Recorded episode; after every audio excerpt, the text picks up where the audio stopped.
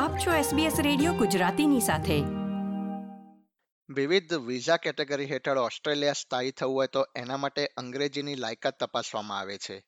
જેના માટે ઓસ્ટ્રેલિયન સરકારે આઈએલટીએસ અથવા પીટી જેવી અંગ્રેજીની પરીક્ષાઓને માન્યતા આપી છે. એમાં જરૂરી સ્કોર મેળવીને કેન્ડિડેટ્સ ઓસ્ટ્રેલિયા આવી શકે છે.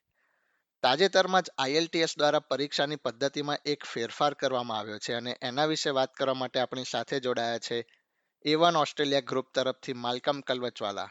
Malcolm welcome to SBS Gujarati. Hello Vatsal. Thank you so much મને આમંત્રણ આપવા માટે આજે બોલવા માટે આયલ્સની પરીક્ષા ઉપર અને હું એસબીએસ ગુજરાતીનું પણ ખૂબ ખૂબ આભાર માનું છું કે મને ફરી એકવાર તક આપી.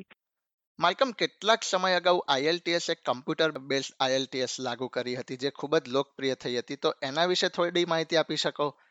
એ પેપર દ્વારા આપવામાં આવતી, લેખિત આપવામાં આવતી આઈએલટીએસ કેવી રીતે અલગ પડે છે? ચોક્કસ વત્સલ. થોડાક વર્ષો પહેલા જ સૌ પ્રથમવાર ઓસ્ટ્રેલિયામાં આયલ્સે કમ્પ્યુટર બેઝ આયલ્સ પરીક્ષાની શરૂઆત કરી હતી. એના પહેલા ફક્ત એક જ ઓપ્શન અને એક જ ચોઇસ હતું બધા સ્ટુડન્ટ જોડે, જે હતું પેપર બેઝ અથવા તો લેખિત IELTS test.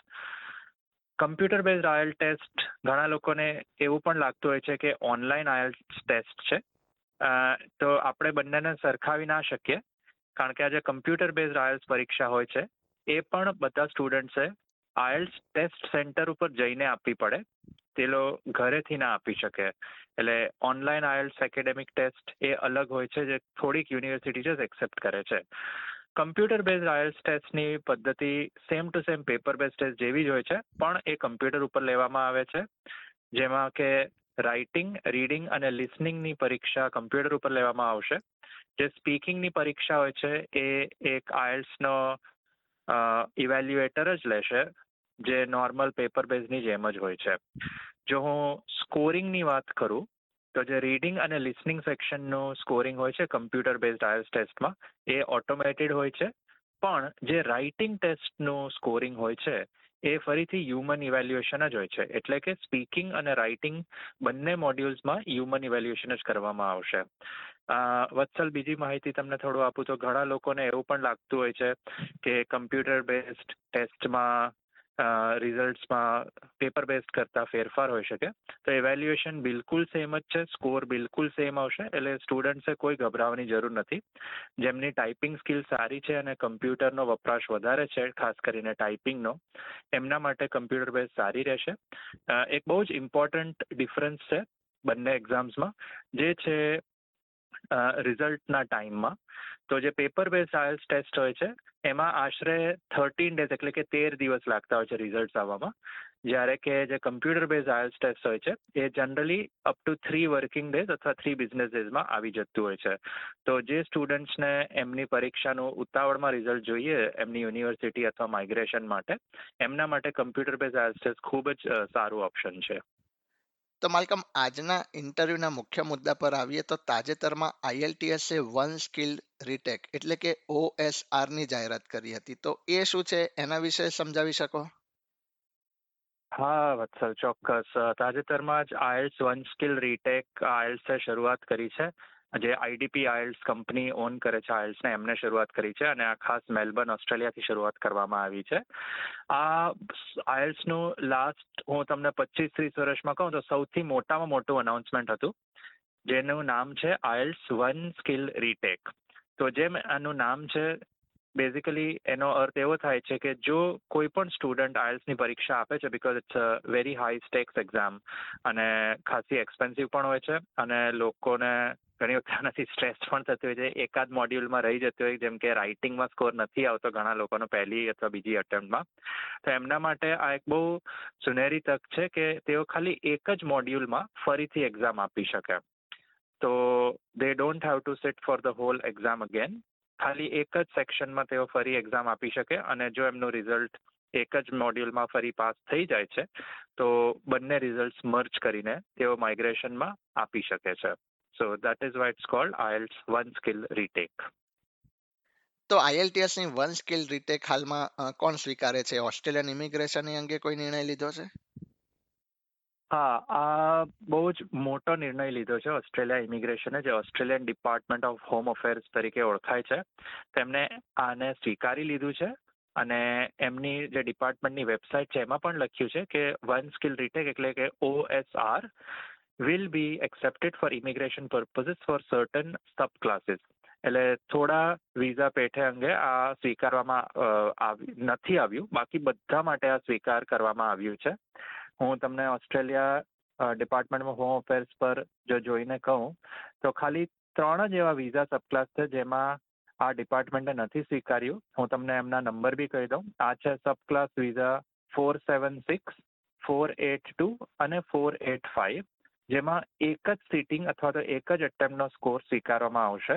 One skill retake સ્વીકારવામાં નહીં આવે. આના સિવાય બધા જ વિઝા જે ઓસ્ટ્રેલિયા ડિપાર્ટમેન્ટ સ્વીકારે છે, એમાં તમે વન સ્કિલ રીટેકનો ઉપયોગ કરી શકો છો. તો માલકમ આઈએલટીએસની વન સ્કિલ રીટેક ક્યારે ઉપલબ્ધ થશે એ વિશે કોઈ માહિતી છે આપની પાસે? હા, વત્સલ, આ ખૂબ જ સારા સમાચાર આપણને મળ્યા. ડિસેમ્બર ચૌદમીથી સ્ટાર્ટ એક્સેપ્ટ કરવામાં આવ્યું છે ડિપાર્ટમેન્ટ ઓફ હોમ અફેર્સ દ્વારા. અને હાલ પૂરતું as a first pilot project Melbourne, જે ઓસ્ટ્રેલિયામાં, વિક્ટોરિયામાં સ્થાપિત છે, ત્યાં ઓલરેડી સ્ટાર્ટ કરી દેવામાં આવ્યું છે કમ્પ્યુટર બેઝ ટેસ્ટ માટે. તો આ ફક્ત અને ફક્ત કમ્પ્યુટર બેઝ ટેસ્ટ માટે જ ચાલે છે. પેપર બેઝ ટેસ્ટમાં હજુ એક્સેપ્ટ નથી કરવામાં આવ્યું. પણ મેલબર્નમાં કરી દેવામાં આવ્યું છે. અને જોતા જોતા બહુ જ જલ્દી જેમ આઈએલ્સ આઈડીપીની વેબસાઇટ ઉપર લખવામાં આવ્યું છે કે ઓસ્ટ્રેલિયાના બધા મુખ્ય શહેરોમાં અને સિટીઝમાં અને કેપિટલ ટેરિટરીઝમાં જલ્દીથી જલ્દી સ્વીકારવામાં અને અમલમાં લાવાશે. અને હોપફુલી જો રિસ્પોન્સ સારો રહેશે, જે આઈ એમ પ્રિટી શ્યોર કે સારો રહેશે, તો ઘણા, ઘણું જલ્દી આપણે જોઈ શકીશું કે બીજા દેશોમાં પણ આ સ્વીકારવામાં આવી શકે છે. ઓએસઆર વન સ્કિલ રીટેક કેવી રીતે કાર્ય કરશે અને માલકમ એની કોઈ ફી પણ હશે? ઉમેદવારે કેટલી ફી ભરવી પડશે બીજી વખત પરીક્ષામાં અપિયર થવા માટે?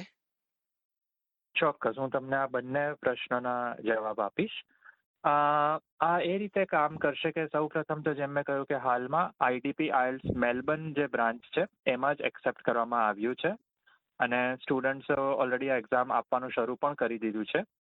તો કોઈ પણ એક મોડ્યુલ જેમ કે લિસનિંગ રીડિંગ રાઇટિંગ અથવા સ્પીકિંગમાં જો તમારો સ્કોર નથી આવતો, જેમ કે તમારો ટાર્ગેટ સ્કોર અથવા રિક્વાયર્ડ સ્કોર છે seven band in all modules each and overall તો ધારો કે તમારો રાઇટિંગમાં સ્કોર સિક્સ અથવા સિક્સ પોઈન્ટ ફાઇવ આવે છે, તો તમે ફરીથી જો તમે મેલબર્નમાં હોવ અથવા મેલબર્નમાં કમ્પ્યુટર બેઝ આઇલ્સ એક્ઝામ આપી શકો, તો તમે ફક્ત રાઇટિંગની જ એક્ઝામ તમારે બુક કરાવવાની રહેશે.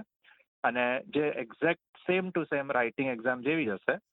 અને તમારે બાકી ત્રણ મોડ્યુલ જે રીડિંગ લિસનિંગ અને સ્પીકિંગ છે, એની એક્ઝામ આપવાની જરૂર નહીં પડે.